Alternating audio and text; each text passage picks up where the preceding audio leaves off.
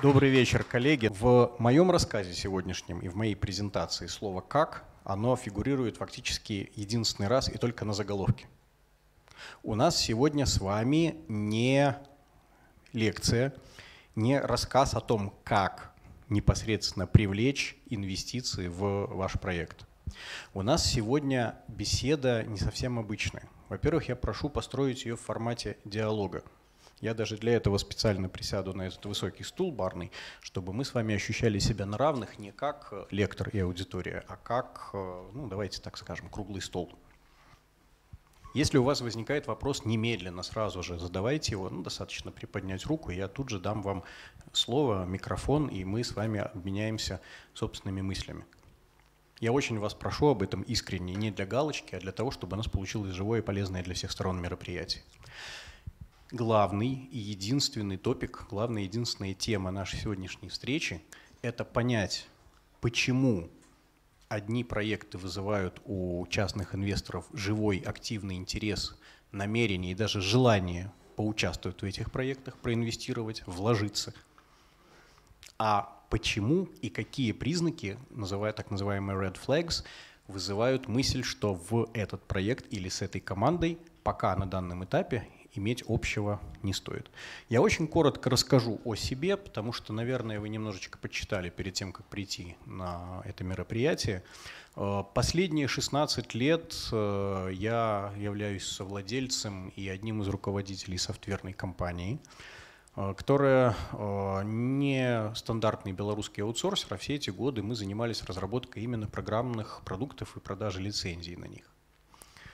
В прошлом году, в 2018, я выступил соучредителем двух э, сетей частных инвесторов, белорусской Angels Band и литовской Litban.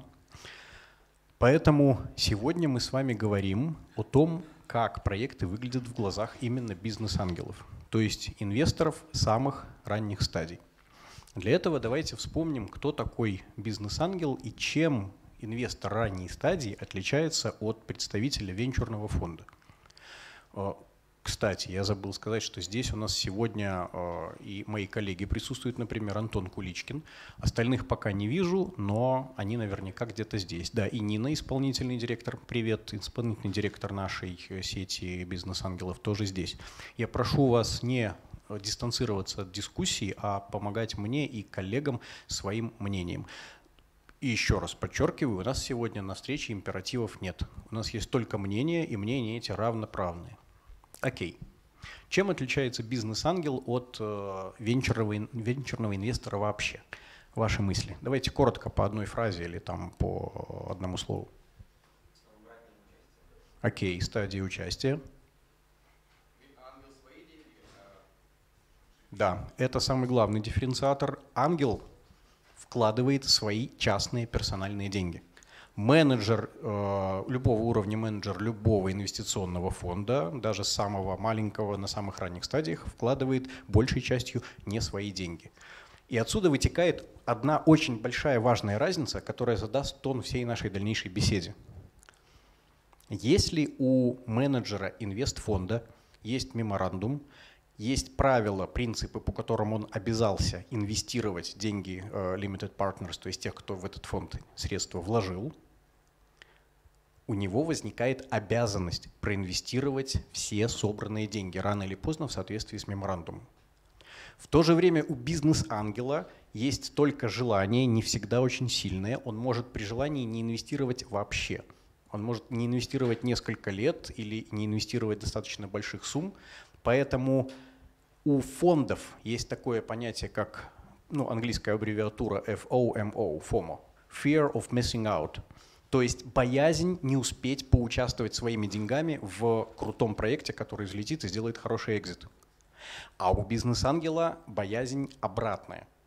Вложить те небольшие средства, не бесконечные, которые есть у него, не в тот проект. Я должен сказать вам, что на самом деле у бизнес-ангела э, магическое число 10. Почему? Так совпало.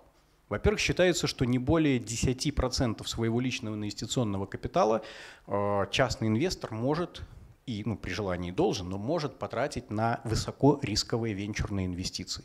Потому что если он вкладывает больше 10% своего инвесткапитала, значит, либо у него денег совсем мало, и 10% от них это просто символическая сумма, или у него неадекватный интерес к риску, тогда непонятно, как он свои капиталы заработал и как быстро он их потеряет.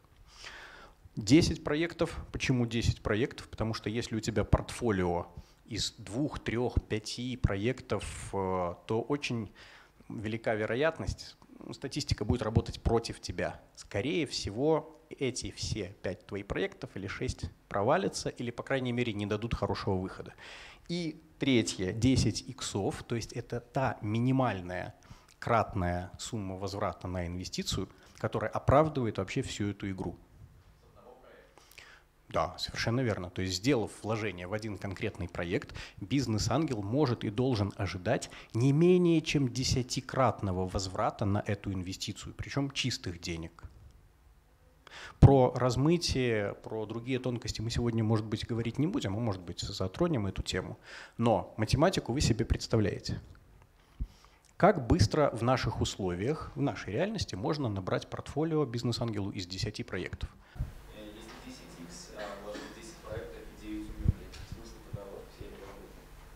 Вот, отличный, отличный вопрос. А, пока аудитория думает над моим вопросом, как быстро можно набрать бизнес-ангелу портфолио в 10, минимум 10 проектов, я отвечу вам. Смысла в деятельности венчурных инвесторов частных нет. Точнее, он есть, но он э, э, фан и удовольствие от процесса и побочные, скажем так, бенефиты настолько превалируют над вот утилитарным смыслом, что его можно просто в расчет не брать объективно, с точки зрения статистики, проще пойти и поставить деньги, на, играя в казино в рулетку, и вероятность выиграть э, будет существенно выше, чем вероятность э, выиграть э, в нашей с Антоном, с Ниной деятельности. То есть здесь смысл в другом. Окей, сроки формирования портфолио. Отличный ответ. Действительно, раздать деньги можно за один вечер. Вот прямо сегодня перед вами будет... Вот. Хорошо. Об этом я и хотел сказать э, следующим. Давайте вот немножечко перейдем к вот этому вот слайду. Он достаточно интересен. Почему?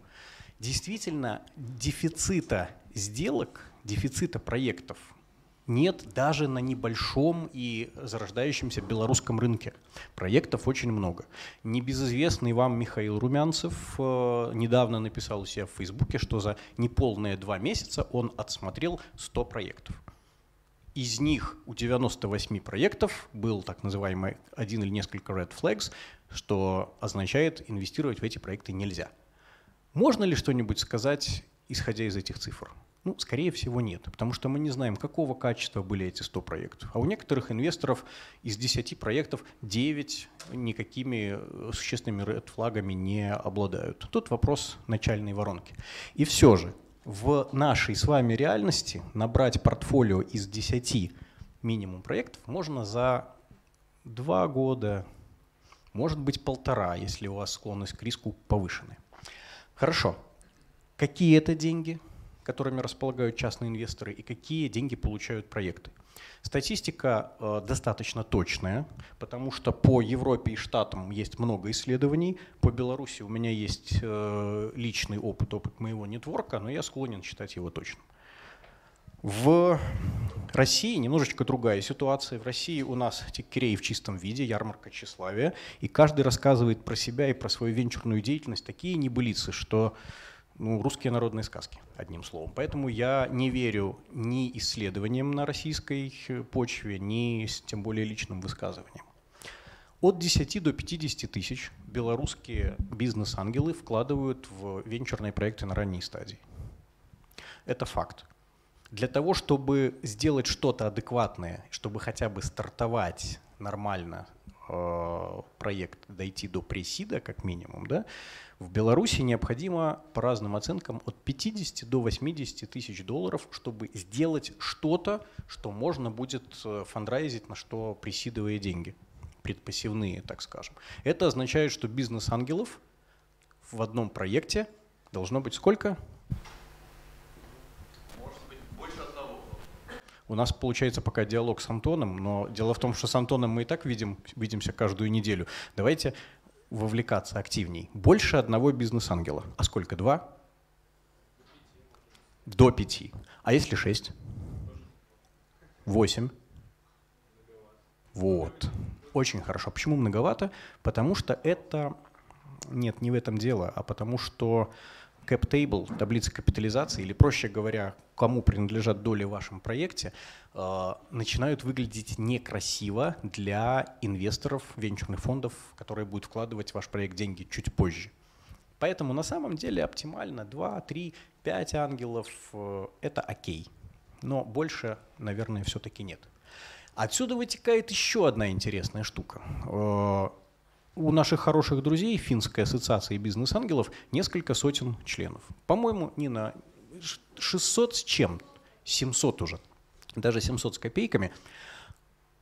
Попробуйте из того, что мы с вами уже услышали и знаем, предположить, какой средний, какое среднее число у финских бизнес-ангелов проектов в портфолио. То есть в какое в среднем число проектов вложили деньги финские венчурные инвесторы – а потом мы с вами уже каждый по отдельности попробует понять, почему его оценка так далека от реальности. Давайте, коллеги. Среднее 5. Подчеркиваю, не медиана. Разницу между медианой и средним мы знаем. 5. Хорошо, еще версии. 10. Среднее число 2 и 1 десятая. Означает это в реальности следующее. Есть небольшое ядро бизнес-ангелов, которые инвестируют во много проектов, то есть от 10 и больше. И есть большой вторичный круг, где люди инвестируют только в один проект. И все. На примере финской ассоциации точно, я думаю, что вы уже поняли, что это фактически вкусовщина. Бизнес-ангел выбирает проект, не профессиональный, скажем так, а тот, который хочет или начал этим заниматься, в большей степени по исключительно внутренним ощущением, не руководствуясь никаким алгоритмом, никакими статьями и книжками. Именно поэтому сегодня в нашей с вами беседе я не выношу на слайд и не перечисляю конкретные те поинты, которые каждому конкретному бизнес-ангелу у него в голове, скажем так, находятся. Потому что если я их выпишу, это будут мои бизнес-поинты. И тогда называть встречу нужно, как Кирилл Голуб оценивает э, стартап. Ну вот так и оценивает. А между прочим, бизнес-ангелов, по крайней мере, членов нашей ассоциации, на сегодняшний день 85, 81 всего. Окей, 81 человек. Типичные вопросы, которые себе задает бизнес-ангел. Я напоминаю, что сегодня на слайдах мы излагаем точку зрения венчурного инвестора. То есть я не учу вас, что нужно делать вам. Я рассказываю, как это видим мы. Как мы, образно говоря, видим вас, ваши проекты. Про типичные вопросы понятно. Как частный инвестор собирает э, pipeline, то есть то, что называется... Есть русский адекватный термин, Антон, помоги, пожалуйста воронка. Ну, да, хорошо, давайте использовать слово воронка. Как мы уже знаем, с вами на входе в воронку проектов много. Даже в Беларуси, даже в Минске конкретно. На выходе из воронки очень мало. Я занимаюсь ангельской, бизнес-ангельской деятельностью, ну, получается, чуть больше года. У меня на сегодня всего три проинвестированных проекта. То есть я, можно сказать, не сделал вообще практически ничего. В Беларуси э, бизнес-ангелов, у которых больше пяти проектов в портфолио, я даже не знаю, есть ли э, такие коллеги. Я предположу, что э, Волошина ты имеешь в виду? У Волошина немножечко другая ситуация. Он складывает в портфолио все проекты, где он является совладельцем или акционером. Надо ли сейчас углубляться в вопрос, чем инвестор отличается от соучредителя или от акционера? Соучредитель – тот, кто участвовал в самом начале и принимает достаточно активное э, или финансовое, или управленческое участие. Акционер – это тот, кто когда-то потом купил формальную долю в предприятии, и, естественно, это не венчурный инвестор. А инвестор находится где-то посередине. Именно поэтому я не считаю в своем портфолио те компании, которые работают не венчурные, где я являюсь мажоритарным или миноритарным совладельцем, соучредителем. Это абсурдно. Я говорю только о портфолио в стартапах, венчурных проектов. Для бизнес-ангела формирование воронки – это прежде всего большое количество общения, причем на каждом этапе. И общение не только и не столько с проектами, сколько друг с другом. Вы, не знаю, удивитесь или для вас это очевидно, но все белорусские бизнес-ангелы, минские, давайте я немножечко так сужу, они знакомы с, практически с одними и теми же проектами и фаундерами. И когда у меня возникает вопрос э, про новую команду или что в команде или в их проекте изменилось, я, скорее всего, задам вопрос не этой команде, а знакомому инвестору, о котором я знаю, что он с этой командой общается чаще, чем я. Например, я знаю пул проектов, о развитии которых нужно задавать вопросы Антону Куличкину. Я знаю пул проектов, о которых нужно спрашивать, допустим, э, Александра Чекана или того же Волошина это общение в первую очередь между инвесторами. Именно поэтому э, появляются заголовки вроде того э, у венчурных инвесторов «стадное поведение». Не стадное. Здесь дело не в стадности, а в том, что постоянно делать кросс-чек своих точек зрения на проект и своего понимания происходящего нужно делать не с проектом, а нужно делать с другими бизнес-ангелами, с другими венчурными инвесторами. Окей. Почему э, инвестиционный процесс – это такая узкая воронка? Во всем мире, я прошу прощения за мелкий текст, я думаю, что вы эту презентацию потом почитаете. Все, что стоит услышать и прочитать, я говорю, а не пишу на слайде. Э, из 100 проектов, которые бизнес-ангел увидел, посмотрел, имеется в виду не просто увидел, что есть такой проект, но туда дальше не заглядывал, а посмотрел, понял, о чем он, какой рынок, какая проблема и предлагаемое решение, как выглядит команда. Так вот, из 100 проектов в среднем получается одна инвестиция. Что интересно, это мировой, мировая статистика, и на белорусской почве она повторяется практически вот один в один. Первое и самое главное, перевернутая пирамида, это рынок, потенциальный объем рынка и очень важна потенциальная достижимость. Если вы хоть раз делали презентацию своего проекта, вы наверняка знаете аббревиатуры TAM, Total Addressable Market, SAM, SOM и так далее. Вот это вот то, что называется bullshit. Все это почти пишут на своих слайдах. А, почти все знакомые мне бизнес-ангелы это проматывают, потому что там почти всегда чушь. Мы договаривались, что разговор он сегодня откровенный, там всегда почти бред. Причем всегда видно, приложил ли к этому бреду э, руку опытный консультант. Может быть, сегодня на тех презентациях проектов, которые оказали нам честь и выступят перед нами, вы тоже увидите эти аббревиатуры, скорее всего. И даже на примере этой откровенной беседы мы увидим, почему там чушь даже, может быть, сможем обсудить. Но это уже буду говорить не я, это вы будете высказывать свою точку зрения, чтобы понять, полезная была у нас с вами встреча и осталось ли что-нибудь полезное у вас в памяти и в понимании. Проблема решаемая. Она должна быть достаточно важная, достаточно сложная, чтобы за нее кто-то платил. Причем не обязательно сам клиент. Вы знаете, есть масса решений, когда пользуется решением кто-то один, а платит за него кто-то совсем другой. В этом случае забавным вашей целевой аудиторией является не тот, кто пользуется вашим проектом, а тот, кто за него платит. Здесь немножечко гипотетический такой тезис, но я вам приведу не стартапный э, абсолютно кейс. Дома престарелых, причем не наши дома презрения белорусские, а дом престарелых в европейском или американском понимании. Клиент дома престарелых – это непосредственно старушка или старичок. А целевая аудитория дома престарелых кто? Дети, в ряде случаев внуки.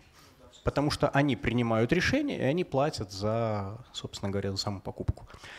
После того, как мы видим, что рынок есть вроде бы, и проблема поставленная актуальна и решаема теоретически, мы смотрим на команду. А теперь внимание, почему эта пирамида перевернутая?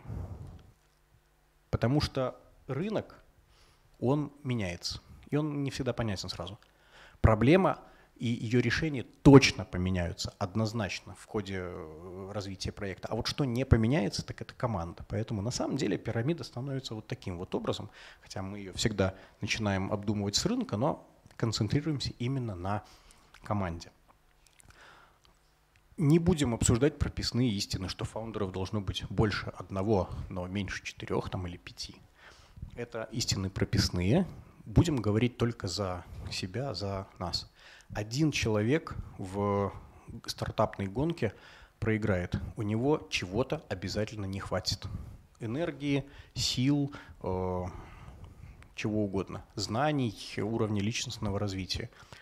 Пять человек обязательно переругаются и 5, ну, лебедь, рак и щука, а еще в пятером это точно толка не будет. 2, 3, 4 – это окей. Но главное здесь не количество, а да, качество, способность фаундера проекта учиться и менять свою точку зрения не только в зависимости от того, что ему сказал коллега, э, инвестор или Э, потенциальный клиент, когда он проводит customer development, но готовность перешагивать через свои собственные убеждения, стереотипы, что угодно, привычные парадигмы. Сюда вот в этот тезис укладывается абсолютно все, начиная с программистов, которые пилят фичи вместо того, чтобы решать проблему э, целевой аудитории, все кейсы сюда укладываются.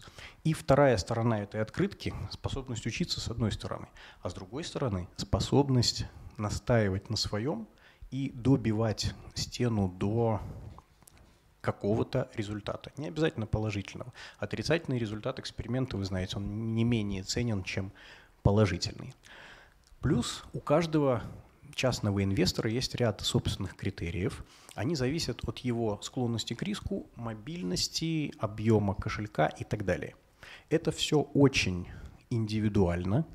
Здесь вы никогда не узнаете, к кому конкретно вы пришли и что инвестор думает о вашем проекте в разрезе вот этих вот частных вещей. Если с географией иногда все просто, я, например, сразу говорю, ребята, отличный проект, но вы в Москве, а я стараюсь работать с белорусскими э, проектами то другой, например, инвестор вам такого не скажет. А сейчас возникает интересная ситуация, когда многие ребята, уже инкорпорировавшись в Штатах, тем не менее собирают присидовые деньги в Минске. И у них это даже получается у многих.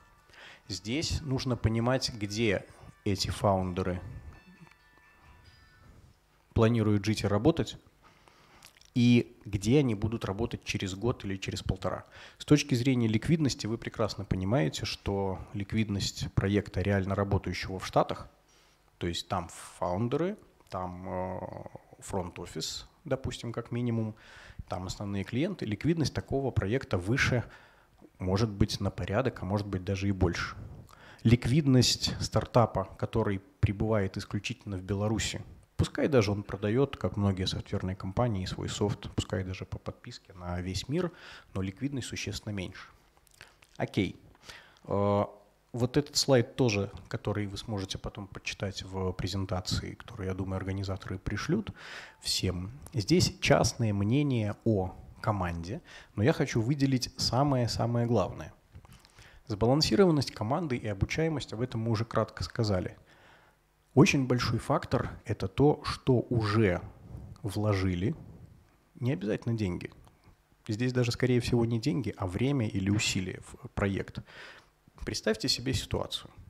Вы, ваш стартап на стадии, допустим, MVP, который вроде как уже почти сделан или вот-вот будет сделан, вы приходите к инвестору и говорите, мы оцениваем наш проект в 10 миллионов, э, пардон, в миллион долларов, соответственно, нам нужно 50 тысяч, мы отдаем 5% инвестору. Это замечательно. Но это означает то, что вы уже сделали и вложили, оценивается в 950 тысяч долларов. Вы уверены, что те ваши усилия и время потраченные действительно стоят в глазах инвестора почти миллион? Нет. Скорее всего, нет. Мы сталкивались в деятельности Angels Band неоднократно с таким, э, такой ситуацией. Приходит фаундер, бойкий, обученный, с хорошей презентацией и говорит следующее.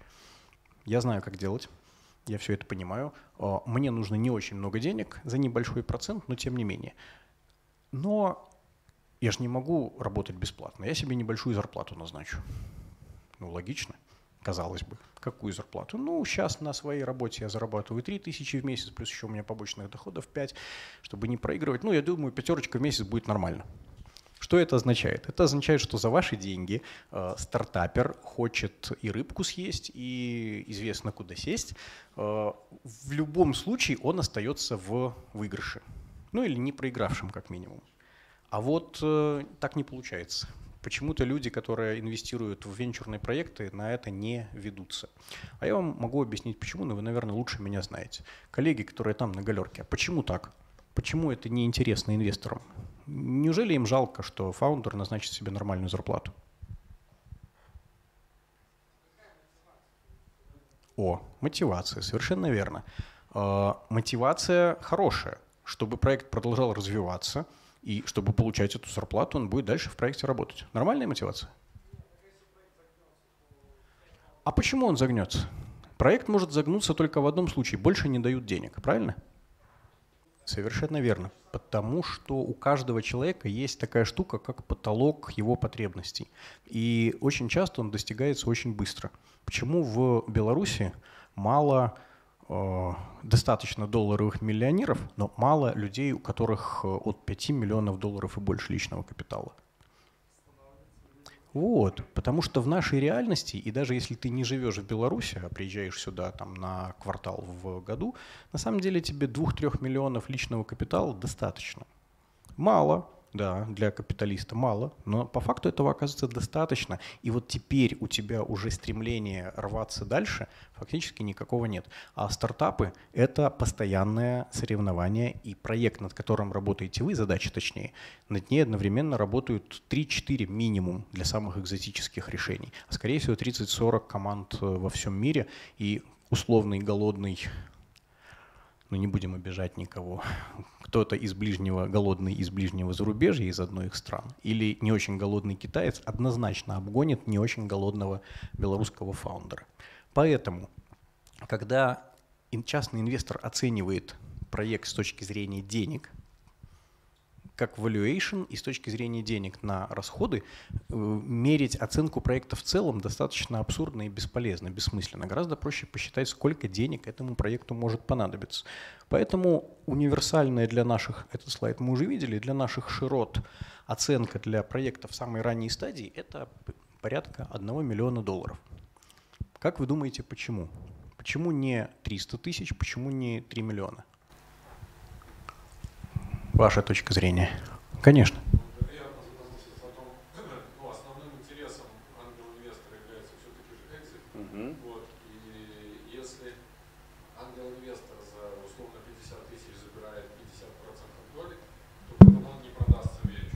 Да.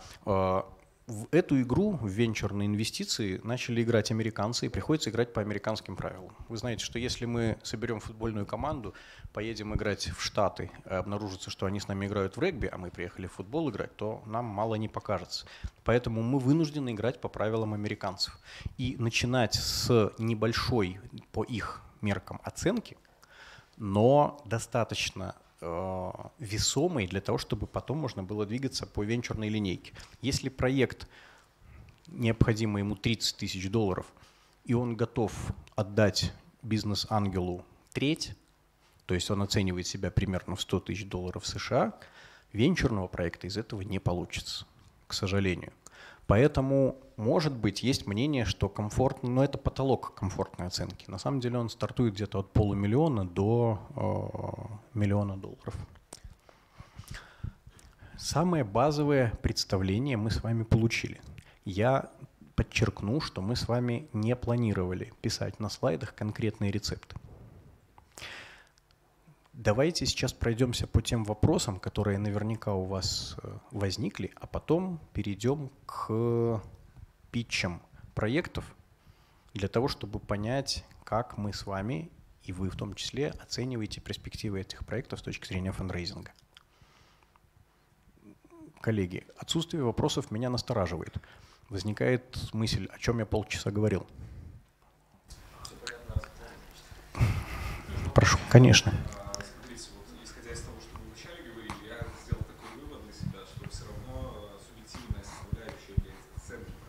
да, да. И а, если наложить на это то, что сфера проекта масса, то есть э, как вам ну, максимально себя активизировать, чтобы ну, потом не было обидно и а, пожалеть о том, что упустили кого-то, либо где-то совершили ошибки. Угу. А, вернемся к тезису о том, что венчурные инвесторы страдают боязнью не попасть на поезд а бизнес-ангелы такой боязнью не страдают.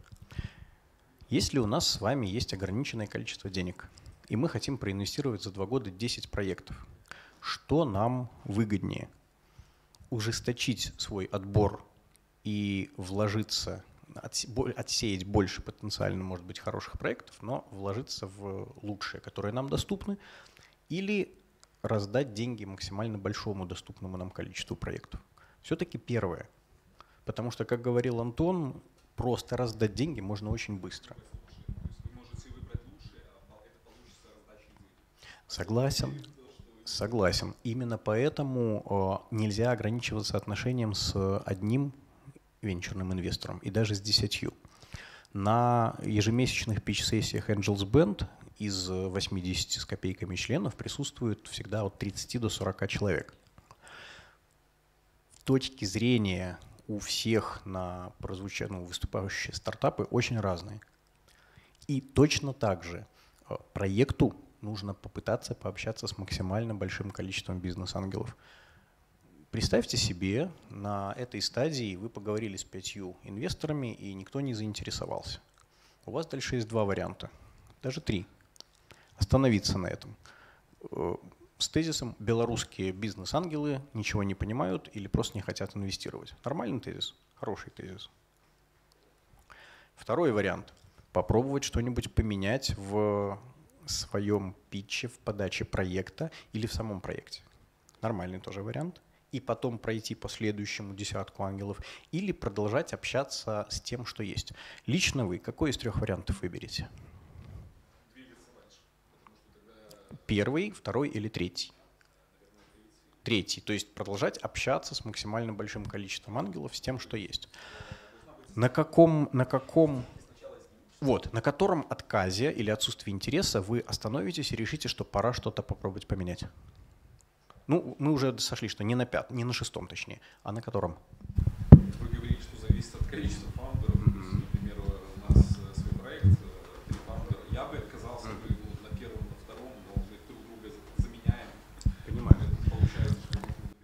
Согласен. Из, вот, из эмпирического опыта, из личного, а, получается тоже такое вот магическое число 10. Если 10 разных бизнес-ангелов, причем желательно независимо, сказали вам, что хороший проект, вообще замечательно, но без меня. Но вообще желаю удачи, и все будет. Это четкий совершенно признак, что вы реально что-то не то делаете. Но вот беда в чем? У большинства бизнес-ангелов, не у всех, некоторые энтузиасты, они готовы рассказывать вам, что не так. Но точка зрения этого одного э, инвестора, она ни о чем, это его персональная. А фидбэк от 10 детальный вы, к сожалению, не получите. Ну, так устроена эта ситуация. Нет времени, нет желания. Нет, как говорится, времени объяснять. Соответственно, тяжелая труднопреодолимая, но неизбежная ситуация, получив 10, ну, назовем это не отказом, а отсутствие 10 раз отсутствие интереса, вам приходится разбираться и догадываться, а что нужно поменять, соответственно. Но ведь это на самом деле неплохо. Потому что если вы сделали лендинг своего будущего стартапа и видите, что туда приходит э, тысяча нагнанного трафика более-менее целевого в неделю, и эта тысяча конвертится в лучшем случае в 10 сайнапов, то есть процент конверсии один всего, вы же не сможете этим 900, 990 этих не засайнапившихся спросить, а что не так. Вам тоже придется догадываться. Customer development в чистом виде. То же самое и с э, инвесторами. Хорошо. На десятом мы остановимся и что-нибудь поменяем. Окей? Так, давайте еще. А вот угу, да. А вот, допустим, такая ситуация, когда общение с инвестором, ты его как бы заинтересовал, но он потом вносит существенные изменения, просит внести существенные изменения в э, сущность проекта. Что значит просит? высказывает мнение, предлагает, просит. Это три разные вещи на линейке. Так что он делает? Предлагает. Предлагает. Понимаю. Зачем он это делает?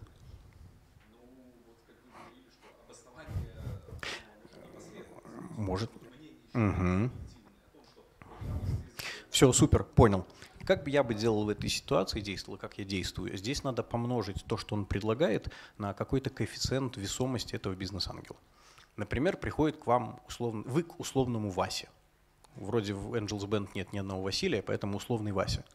И вы про него не знаете ничего, кроме его био в Фейсбуке или в LinkedIn.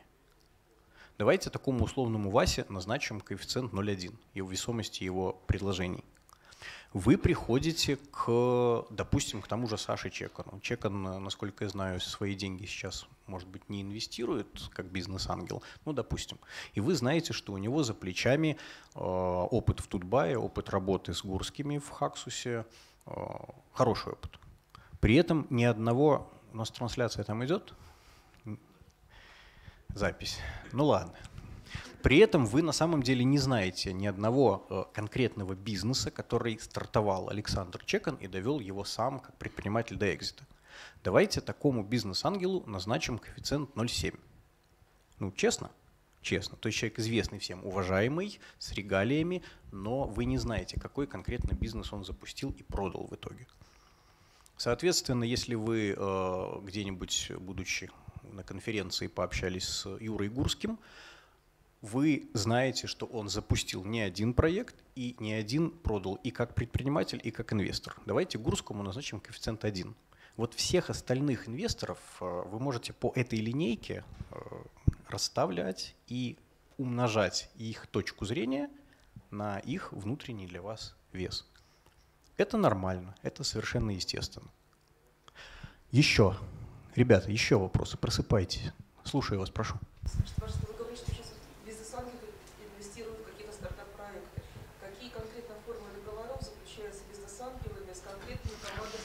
Отличный вопрос. Отличный вопрос. И ответ на него тоже очень простой.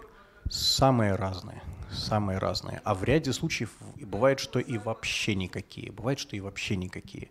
Э, например, э, из, из, известный вам Игорь Рябенький, он немножко бравирует, но не сильно преувеличивает, говоря о том, что он в жизни не прочитал ни одного устава.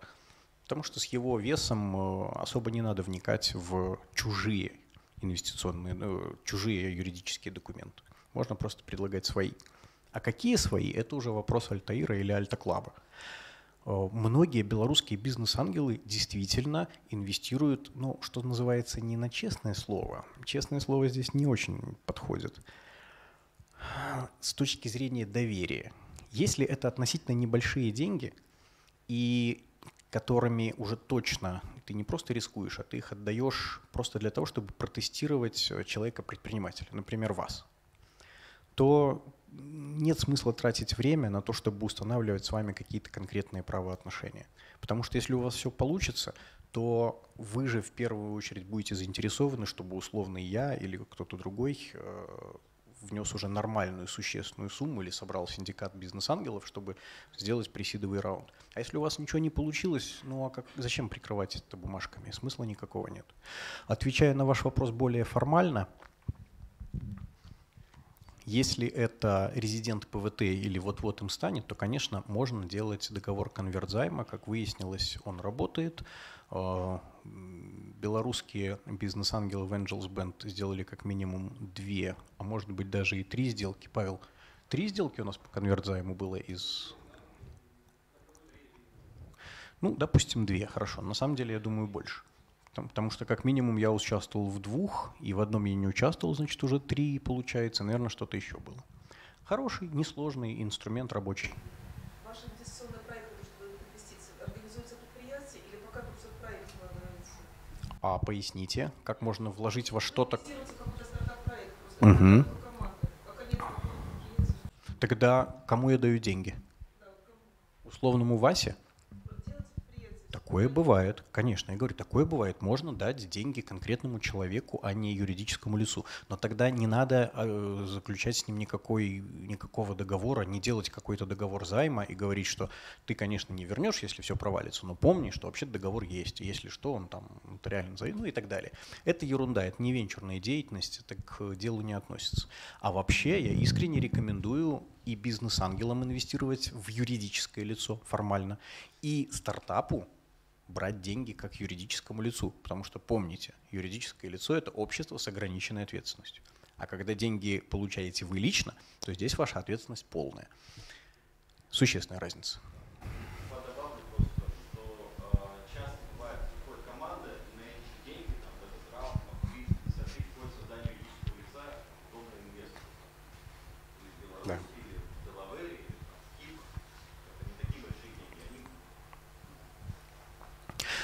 Давайте к следующему вопросу перейдем. Прошу.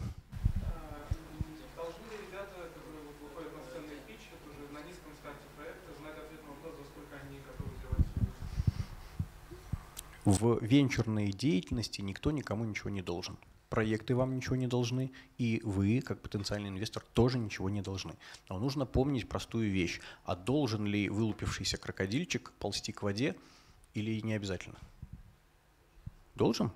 А вот не должен. Просто если он поползет в другую сторону, то он, извините, умрет. А так он не должен ничего никому. Перейдем к проектам. И на живых, как говорится, на кошках э, посмотрим то, о чем мы с вами говорили.